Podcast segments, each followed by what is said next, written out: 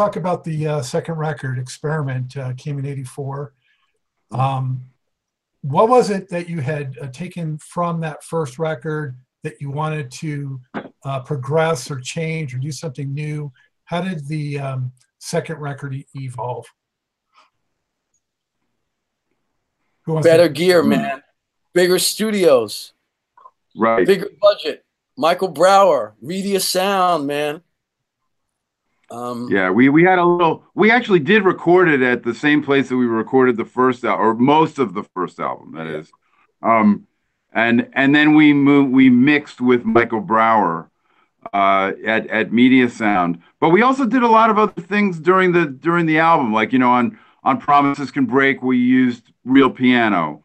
Um, Paul Pesco wrote co-wrote two of the songs on the album uh, with us. Uh, but you know in retrospect and then there were uh, there was more experimental kind of stuff like with get jumping um, and actually paul co-wrote three of the songs with us but can't take losing you is one of the ones that is always people are always asking about um, and that was you know classic system. mike and i doing that Classic system. the record Yeah. clo- closed with that one. Um, so on this one, it definitely seemed like you guys were trying to refine what you're doing a little bit. There's more songs and more concise.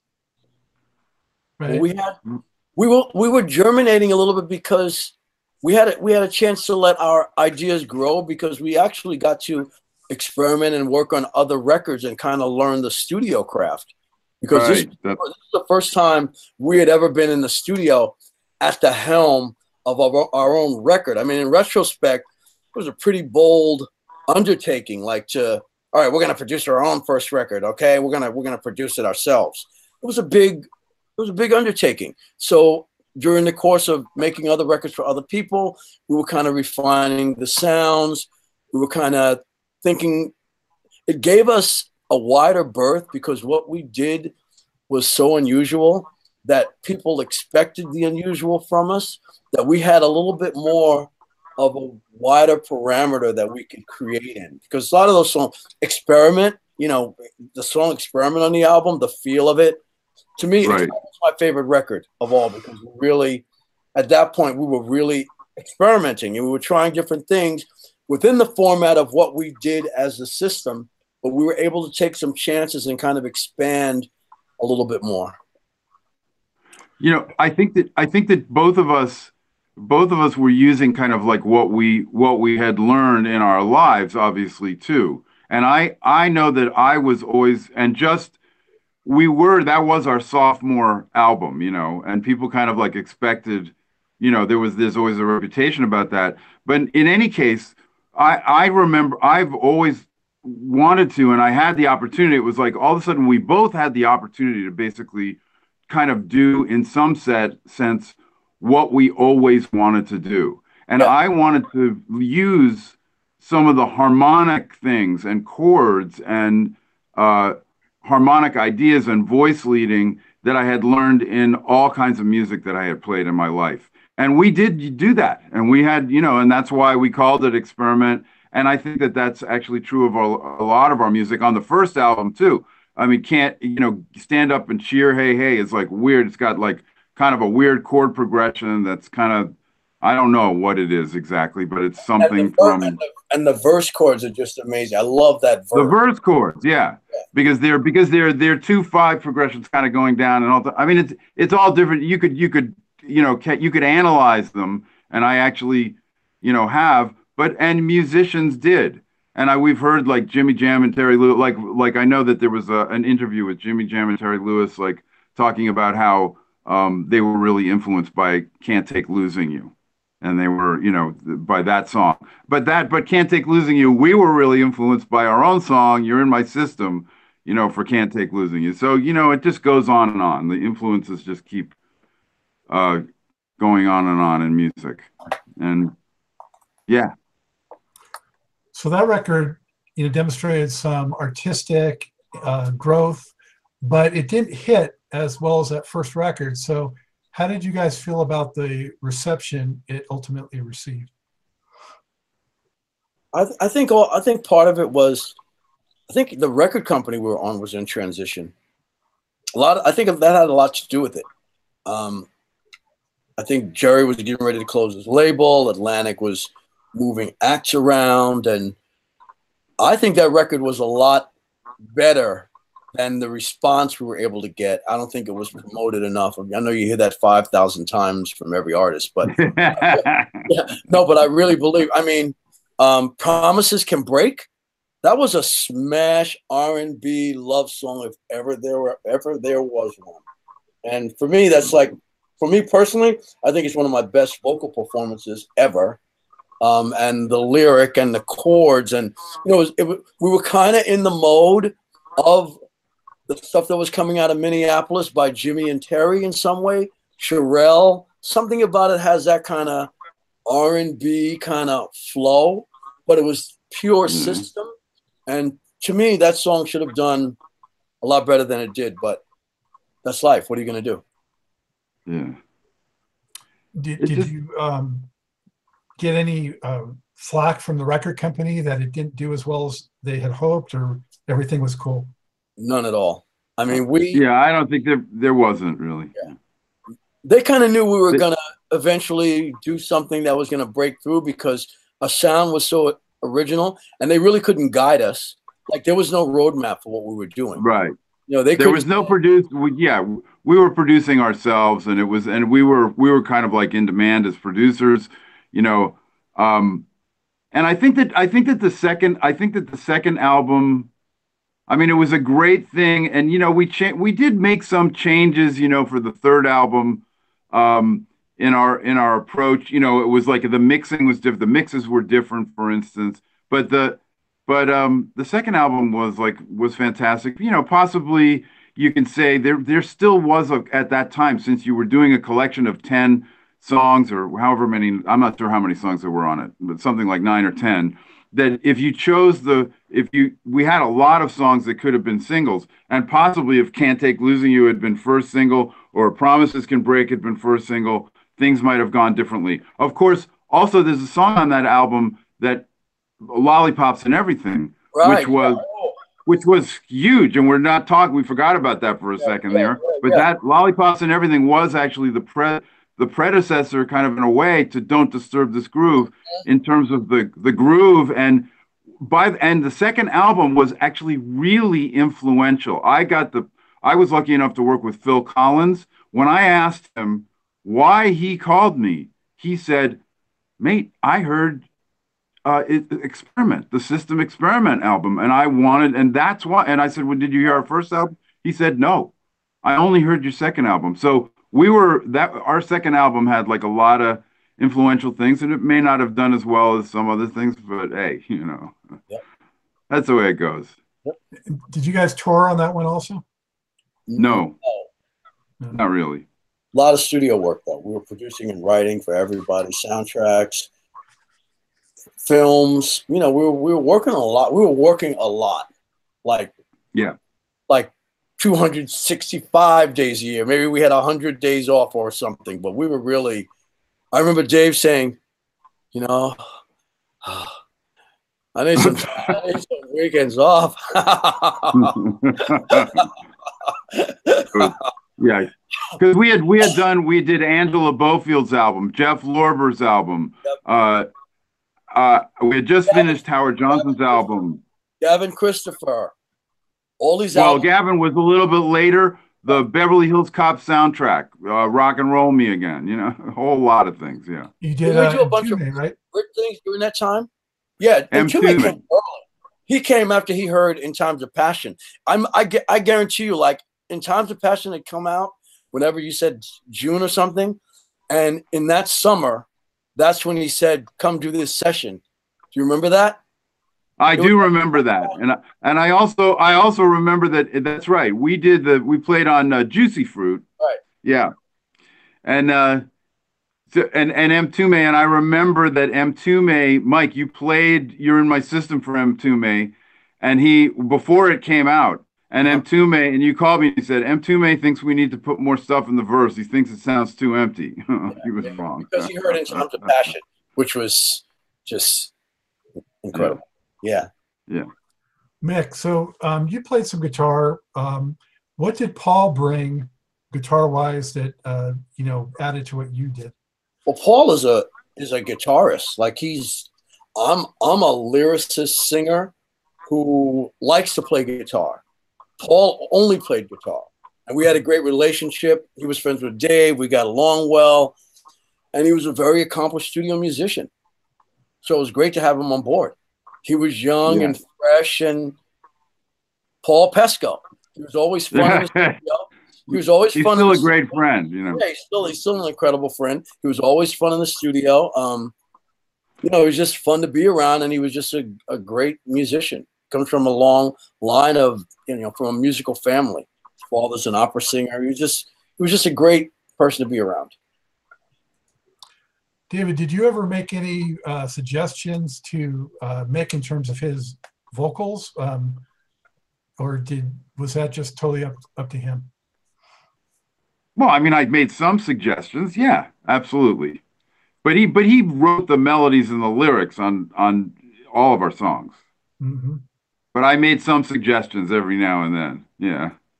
In the studio, I mean, we worked together. I would kind of pr- play producer to Mike. You know, he'd go, you know, that's that's how we did it. I mean, we Really there, were, there were a lot of suggestions, and he gave me lots of them too. You know, so. but more than that, more than that. He was- Yeah. So the next record, Pleasure Seekers, came a year later, '85. Um, this one did a little better, I think, than the second one, right? So, uh, what Yeah. changed for this record, uh, Mick? I think we're in Atlantic Records proper by that point, right, Dave? Um, Um, I think it was right between. I think it was right between, but it was yeah, it was more. It was kind of like they were transitioning from Jerry's label being just sort of part of it. I remember his office moved into like a into like a closet room or something. Yeah. Whatever, whatever it was, there was a little bit of a transition. But also, I think that the you know the the music was a little different, um, maybe, but it was. We had "This Is for You," yeah, uh, that was a huge R and B hit. right. We And that probably, in, in retrospect, that maybe should have been first single. Pleasure Seekers was first single, but Pleasure Seekers was kind of radical, and everybody liked it, and it was great. So That's one of my personal favorites. yeah, Yeah, great track. Did you guys go out on a, a tour with this one, or uh, cut more videos, or what? What did you do in support of this record? How did it, you know, change or, or advance your careers? uh, I don't remember. Did we tour this? Okay. Oh, well, we did, we did actually, we did actually do like radio. We did a long radio tour with Pleasure for Pleasure Speakers for one thing, um, and then we also uh, did lots of uh, TV dates. You know, with Mike and I. I don't think we actually took the whole band out, but we did lots of lots of club dates, and we'd play. You know, we'd play at clubs. we played And, Soul you know, Train. Yeah, and Soul Train. We we did this is for you and Pleasure Seekers on Soul Train, I think. We also played one show with Marla Gibbs. That was a TV show. I forgot the name of it. Remember Right. Marla Gibbs? And we had no. That was Don't Disturb This Groove. No, I yeah, know. I think it might have been. We played the Pleasure Seekers with Prince, America's Top 40 or something. And they had three Yeah. acts Kool and the Gang, Prince, and us. And what they did was, whichever song advanced in the following week on the charts, they would air the two, two performers whose charts advanced. And ours didn't advance. Kool and the Gang, I think their song was Celebrate Good Times. And Prince Mhm. did Little Red Corvette. So we're oh well. Did, Yeah. did you get to meet those guys, or no, I mean, you know how shows are set up. You come out of your dressing room, everything's set up, you go on stage. But we got to watch them perform. Well, we mentioned a lot of the guys that you guys had worked with, you know, from Jeff Lorber and Mtume and all those. Um, since we're talking about that, is there like uh, one or two people that you worked with that particularly either was a personal thrill for you or that was just memorable for whatever reason? I say Chaka Khan. This is my night. Yeah. Was Yeah. Moment. What did you work on with Chaka? We wrote This Is My Night for Chaka Khan. Uh-huh, uh-huh. And we Yeah, we wrote that. That was the title song for the album. Yeah. So we got that was that was great. I mean, Chaka was, yeah, that was a great moment. yeah, amazing. Well, Big you had fan. mentioned being a Rufus fan going way back, David. So, Yeah. Yeah, yeah, yeah, absolutely. well, yeah, she's my very favorite female vocalist. That must have been amazing. Um, so after that, um, you guys took a couple years to come back with another record. So I guess you're so busy doing all the other stuff that you took your time before coming back with the monster that was Don't Disturb This Groove. So can you kind of step me through what transpired leading up to that? Ooh. Dave, remember? I, um, well, we do, you know, we were we were producing a lot of things, but now that you're actually talking about it now, trying to think of it in sequence, I don't remember exactly what we produced between those two things. But I think I think it actually just took us a little longer to do the album, and uh, like okay, the, don't um, Pleasure Seekers was 1985 and part of 86, and then real we don't disturb this groove was one of the most played songs of 1987 so i'm i think you're exa- i think you might be like that space of time was not as big as what you're talking about we were we were we wrote another album and uh Probably produced another three or four. yeah we produ- we were always producing other albums too so it's hard to remember all of them tell you the truth right now That's that's that's, that's fine. Talk to me about um, the the you know evolution, uh, you know the creation of that particular track, that title song. yeah Mm. um well, okay Yeah, Dave, Yeah. Want me to? Um, so, Yeah. so you know, there was a track. Actually, the the musical track of "Don't Disturb This Groove" was something that I started. Just the musical part. I started it in 1984. I remember that it was on a tape that was like the very probably the very end of 1984. But for some, I think it was probably right directly after we finished recording "Pleasure Seekers."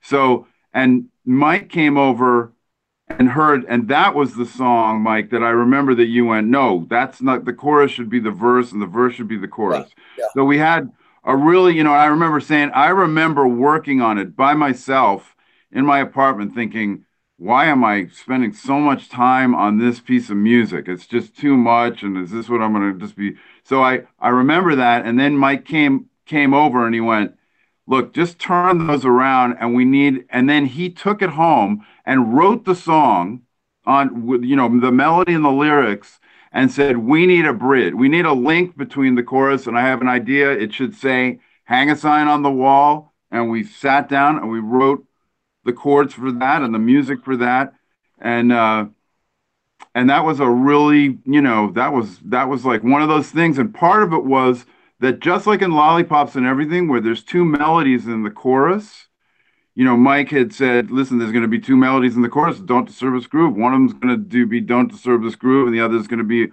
All I Need Is But Me and You. And then That's Simple Enough. And I was like, no, just change it to that Simple Enough and one note. Mhm. but other than that, you know. Yep. Glad that, thank you, thank you, Lord, for having you think of that. That that's definitely that the song's definitely one of those earworm songs. I mean that melody just you know gets in you and sticks Yep. with you. It's uh, That's right. unforgettable. Um, Mick, how, how would you generally get inspiration for for your lyrics? the great ones came from real life. Oops, how did I do this? What did I do? I lost you, didn't I? I got you.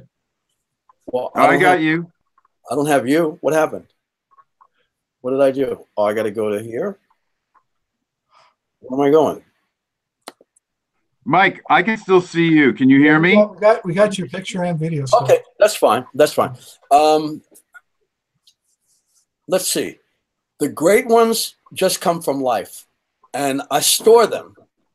Like "You're in My System" came from, believe it or not, Gone with the Wind, and wh- whatever year that was, I don't know if it was like around Christmas time or leading up, but they were playing "Gone with the Wind," and there's a scene in there where the the maid, I forget what her name is, says, he's in your system. He's just in your system. You can't get him out your system.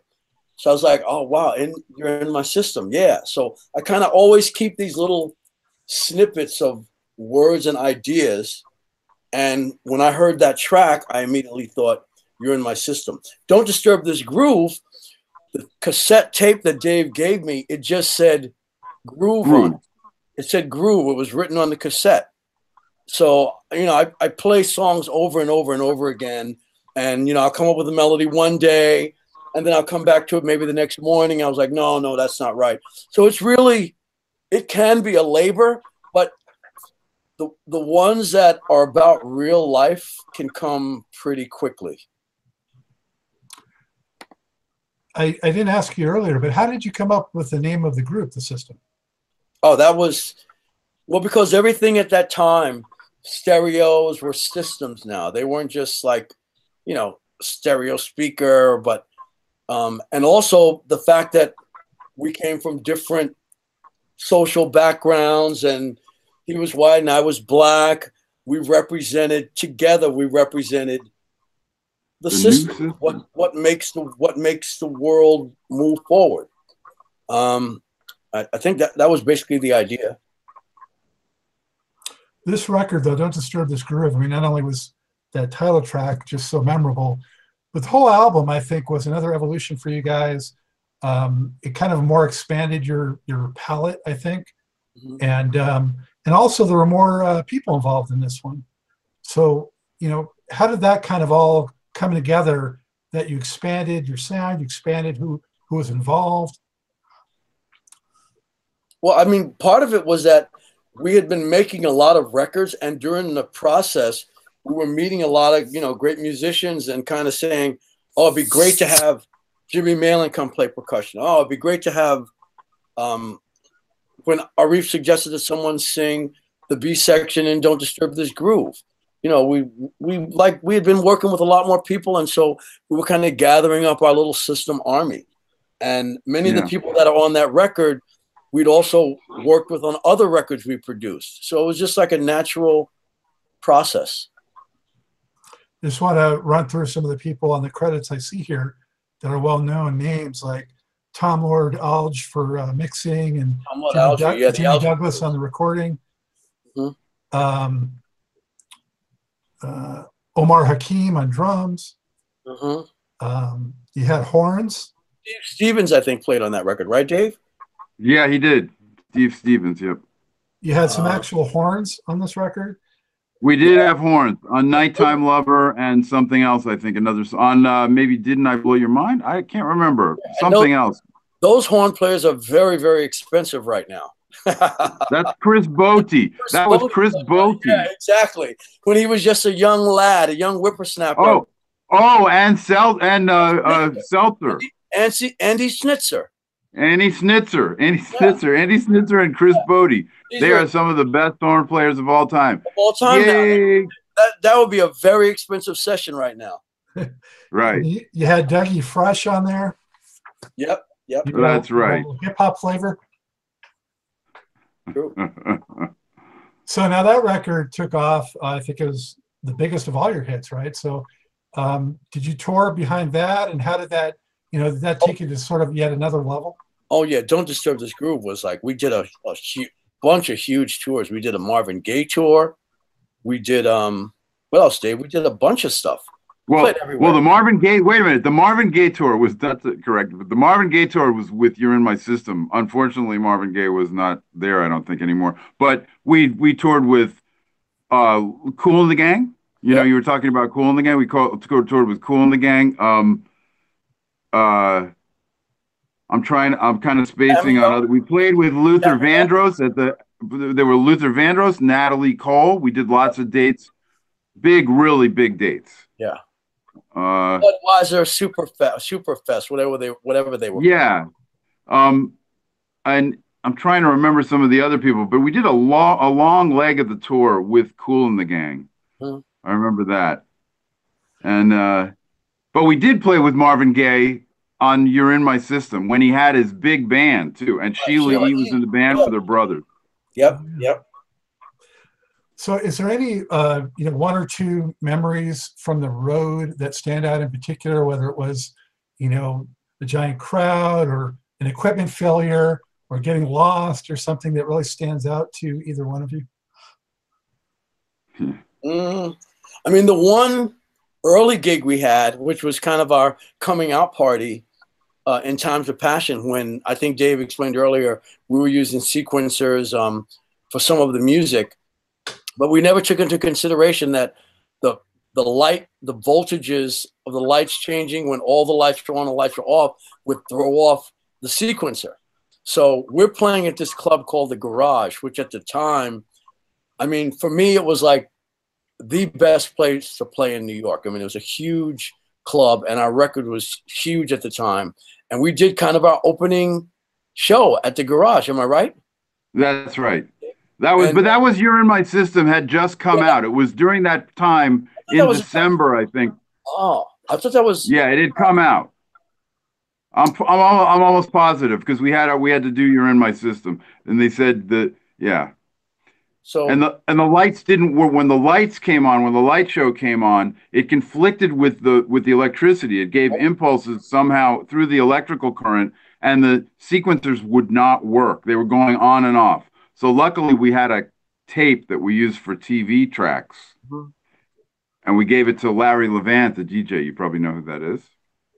Right. and uh and he and he and we had to do it with that. That was a that was kind of, and we ended up getting a battery that we would run on for the rest of our touring.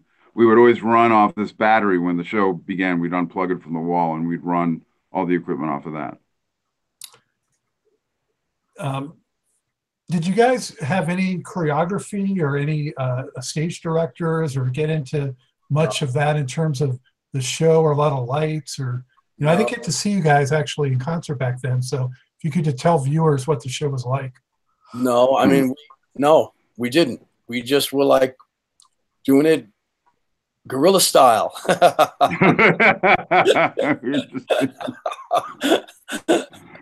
That's we weren't gonna do yeah we didn't we didn't do choreography we yeah i mean we did obviously we did those videos and sometimes in the videos there would be some choreography i think coming to america right paula abdul choreographed the, the Yeah. yeah. But that have was with a tribe that was with the whole tribe there we could have had the dancing Yamaha KX11, KXM11s. right right right that's right you guys did uh, that title track from Coming to America. That was what was that like 87 or I don't remember the year of that. That was 89 or 90 or something. Oh, Yeah. later, yeah, Big Eddie Murphy movie. Um, so, uh, Rhythm and Romance, you guys closed out the decade with with that record, and um, this one sort of continued, I guess I would say, with the "Don't Disturb the Groove" kind of vibe, in that um, you know you're still using some outside uh, people, and um, it didn't hit as big as as that other record. But uh, what changed, and, and what what do you recall about that particular record in those sessions? Well, I mean, we put we put a lot into that record. I mean, it, in retrospect, like listening listening back to it now, you can. It's a funky, funky record. It was more in kind of a New Jack feel, but it was almost like, look what we can do to New Jack. Jack, Right. New Jack won't jack us. We'll jack New Jack. It was that kind of a that kind of a feel. I mean, it really it was an intense New Jack record. Yeah, Midnight Special Yeah. was a top ten uh, R&B uh, song. right that's Special, right Yeah, Oh, by this time, I guess they felt guilty because they took us to Paris to shoot the video, right, Dave? Yeah. Yeah, we were we were in Paris. Mike is dan- Mike Mike was dancing in, in the Arc de Triomphe, you know. Uh-huh. Yeah. we had a big, giant red Cadillac convertible, a 19. I don't know what was Driving through Paris. that? Nine Cadillac. Right. did you guys? I bet you guys probably had a pretty good following overseas, right? Yeah, we've always had a. We've had a lot of people Yeah. who appreciate what we do in Europe and you know Asia also.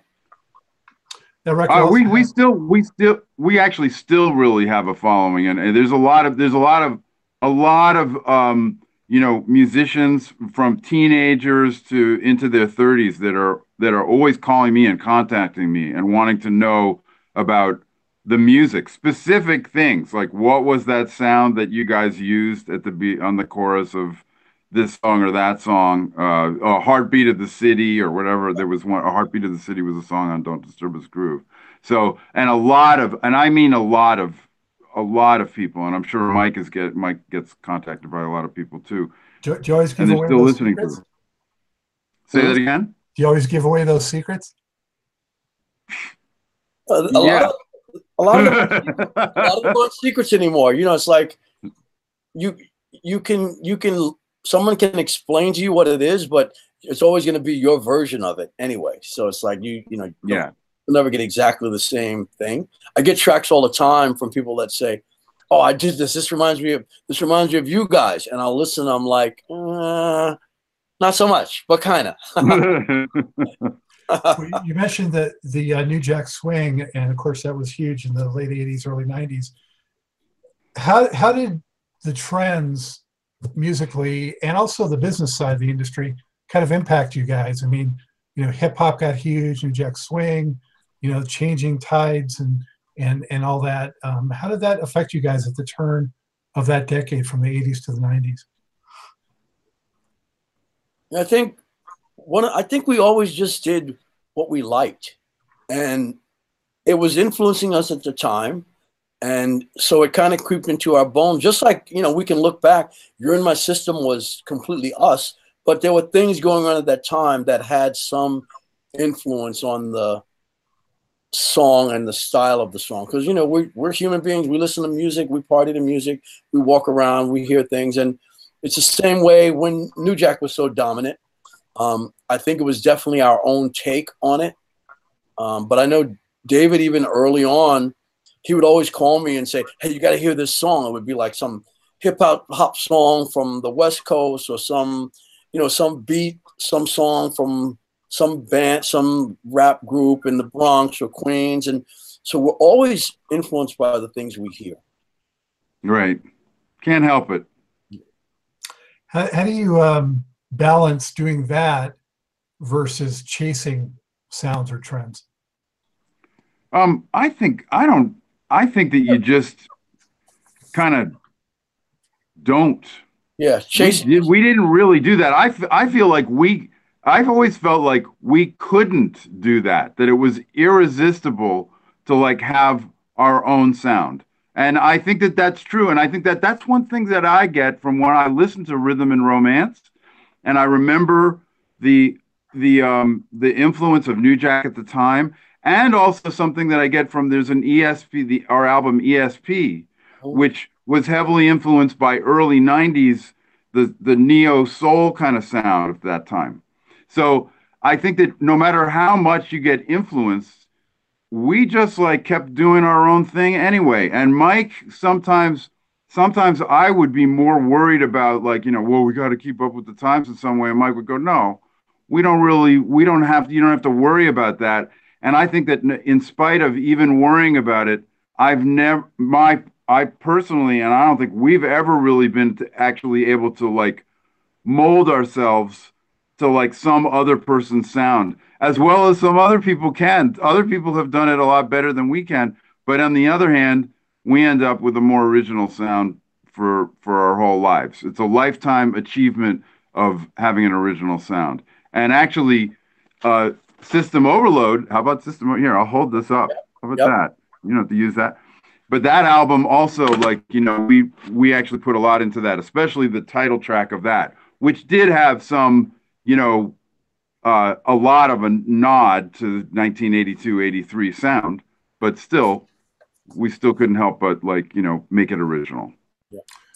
Well, and you you uh, said ESP, so that uh, you guys didn't come with that until 2000, and I thought that that was a great updating of your guys' sound. And to me, Right. just from beginning to end, I actually think that that's your funkiest total record. Um, ESP. Wow. Yeah, Cool. um, and the uh, you did the uh, new version of "You're My System" on that one, and tons of songs. You guys really, I guess you you had a lot of music that had gathered up in that decade. I'm guessing. That's right. Um, That's right. What what did you guys uh, uh, do mostly during during the '90s? So leading up to when that came out. In the '90s, or was that the? Well, ESP came out. You had a lot of sex with women. Lots of Yeah, sex lot- with lot different of- women. yeah, A lot of stuff. A lot of things going on. That sounds good. Yeah. Just kidding.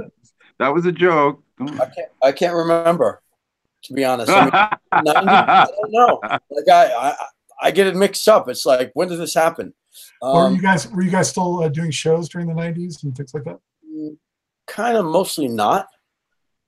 Dave, Mostly not. Yeah. I had I think- moved out here. I had Yeah, moved we- out to LA. you moved to LA. Uh, well, I moved to LA in 1992, but then Mike, you came out in 93 and we did like a number of songs. And well, you were right, actually, Scott, in that the ESP album was a collection of really great songs that we had done over time because we did. And as a matter of fact, ESP, I think, was done by 1997, but they waited to release it. Right. So, but it was just a good, great piece of work. There's so many incredible moments in that record, like Good as Gold, um, Heaven in Your Eyes. There are some amazing, amazing songs in that in that album. Even uh, Midnight Train. They're on. they're they're unusual pieces of work, but they're consistently interesting and kind of, you know, if I have to say it myself, profound. Yeah, I'll say it. Yeah. Hey. So then you came up. Uh, your last record was System Overload in 2013. Um, That's right.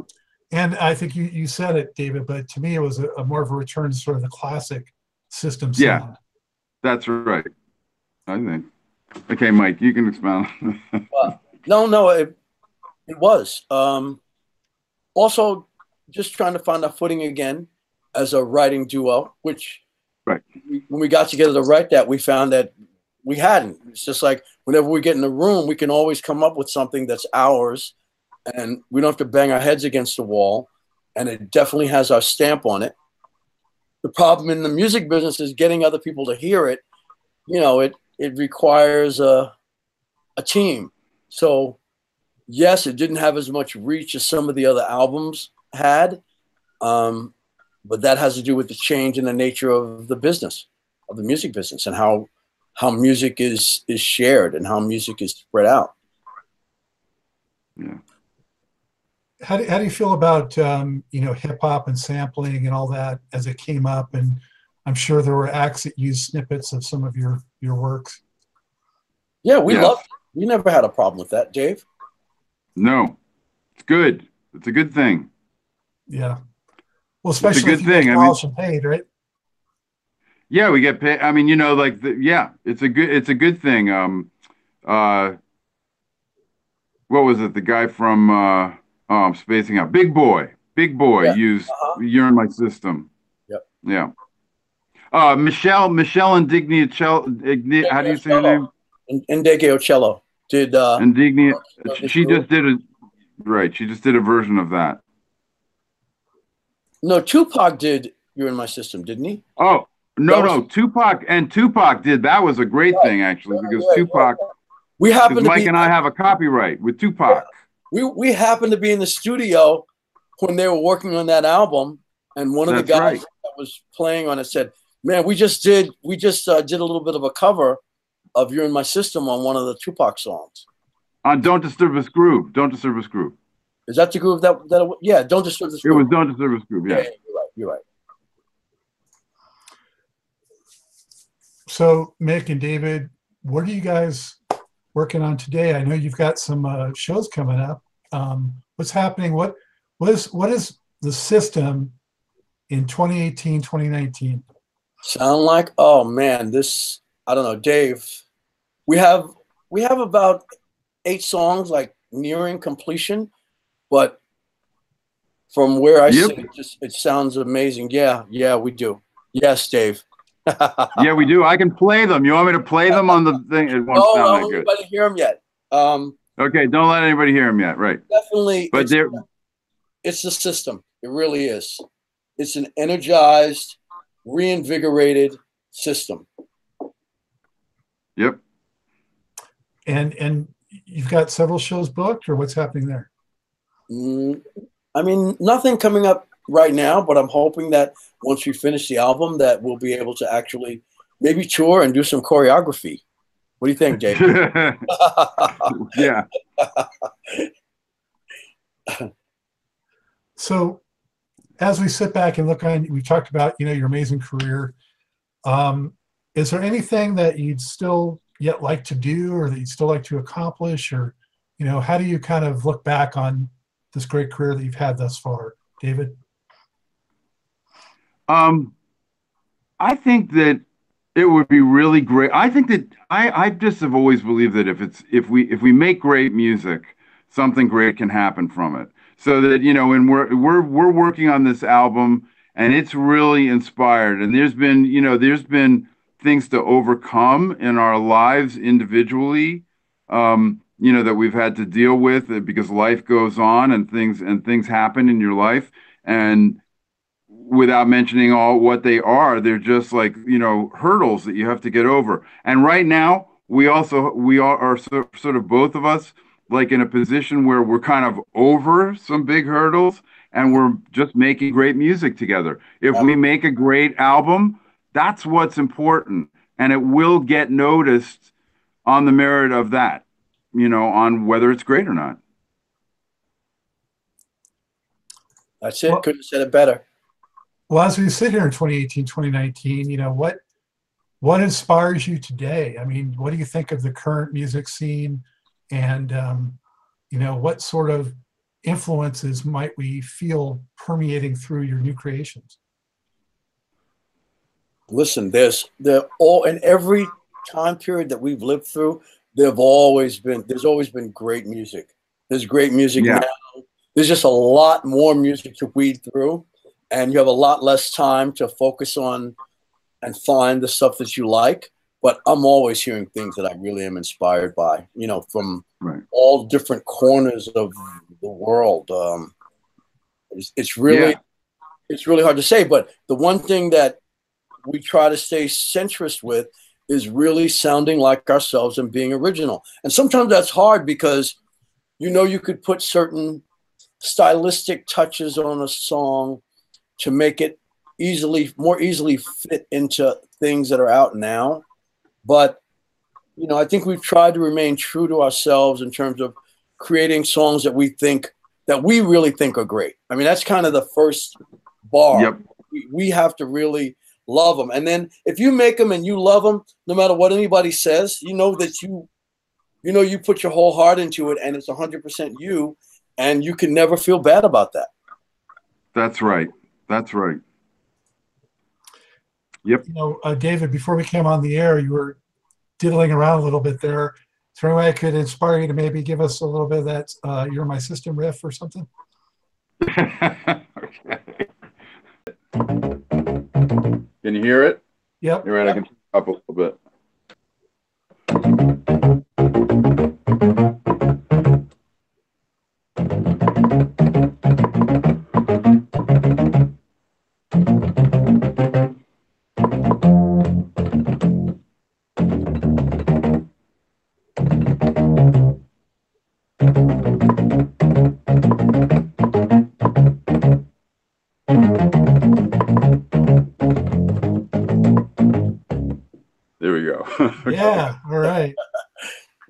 Create something like that, usually you lay the keyboard first or the drum part first, or which? It varies, really. It really varies. Yeah, it, it's not. It's not always one thing or the other. Might be something that you wake up with in the middle of the night, right? Yep. The best, Got the best ones Best ones are when you wake up in the middle of the night with the idea. or the solution or the solution. Well, I've heard so many stories where the the, gr- the greatest, biggest hits just uh, are like come out of the ether and they flow through somebody in you know an hour or something like that. Mhm. And like That's right. The system you guys just did in like three hours. Yep. You just Yep. got to there receive it. And don't forget, don't forget to write it down or don't forget to actually record it. You know, Yeah, some, some of the that's it. greatest some of the greatest greatest solutions that I've had for problems that I've encountered in songs have been like, oh yeah, I'll remember that when I get up. Yeah, yeah, yeah. That's it. I'll remember when I get up. And then when I get up, it's like it's just it's gone. It's just gone. Right. Right. Well, guys, uh, really appreciate all the all the time. It's been a blast talking about all those great creations and songs and albums. Um, do you have any uh, final words you'd like to get out to your fans, the, the viewers? I mean, Go ahead, Mike. yeah, we're working on a really great record right now. It really is really great and unique and very system. And um, you know, I hope that it gets out there and people are able to hear it and people are able to embrace um, what we've created and what we've created that's new. So we're really Yep. looking forward to that. and and hopefully getting to tour because that's that's one thing that I'm really hoping that this record will bring us um, a vantage point from which we can we can tour and you know spread our music around the world. That would be just uh, fantastic. You know, do you have any like time frame when we might hear it, like middle of next year or when? I think I'm, my my goal is to have all the songs done like within the first week of Jan- first week of January, Dave. I'm I'm All right, all right. I'm on Here. fire. You know, so That's great. there, of course, There's a little bit. That's it. Well, keep an ear out for that. yep. Great. fantastic. You know, thank you so much, guys. It's been a Scott, Great thank pleasure you. Talking been to you. blast. and All right, uh, Scott. Thank you so much for persevering and get- getting us to do Yeah. this. Yeah, Good. hey, back in studio. You know, in some ways, those guys were an unlikely pairing, cast together by happenstance. But that is what also makes the system something unique and special. Once it coalesced for them, it was like a runaway train. And now, 37 years later, they're still at it.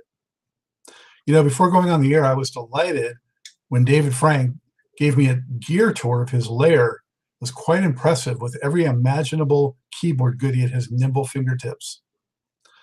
For now, a huge debt of gratitude to both of them, um, David Frank and Mic Murphy, for spending so much quality time with Truth and Rhythm and sharing all those great stories and their and their special history. Thank you so much, guys.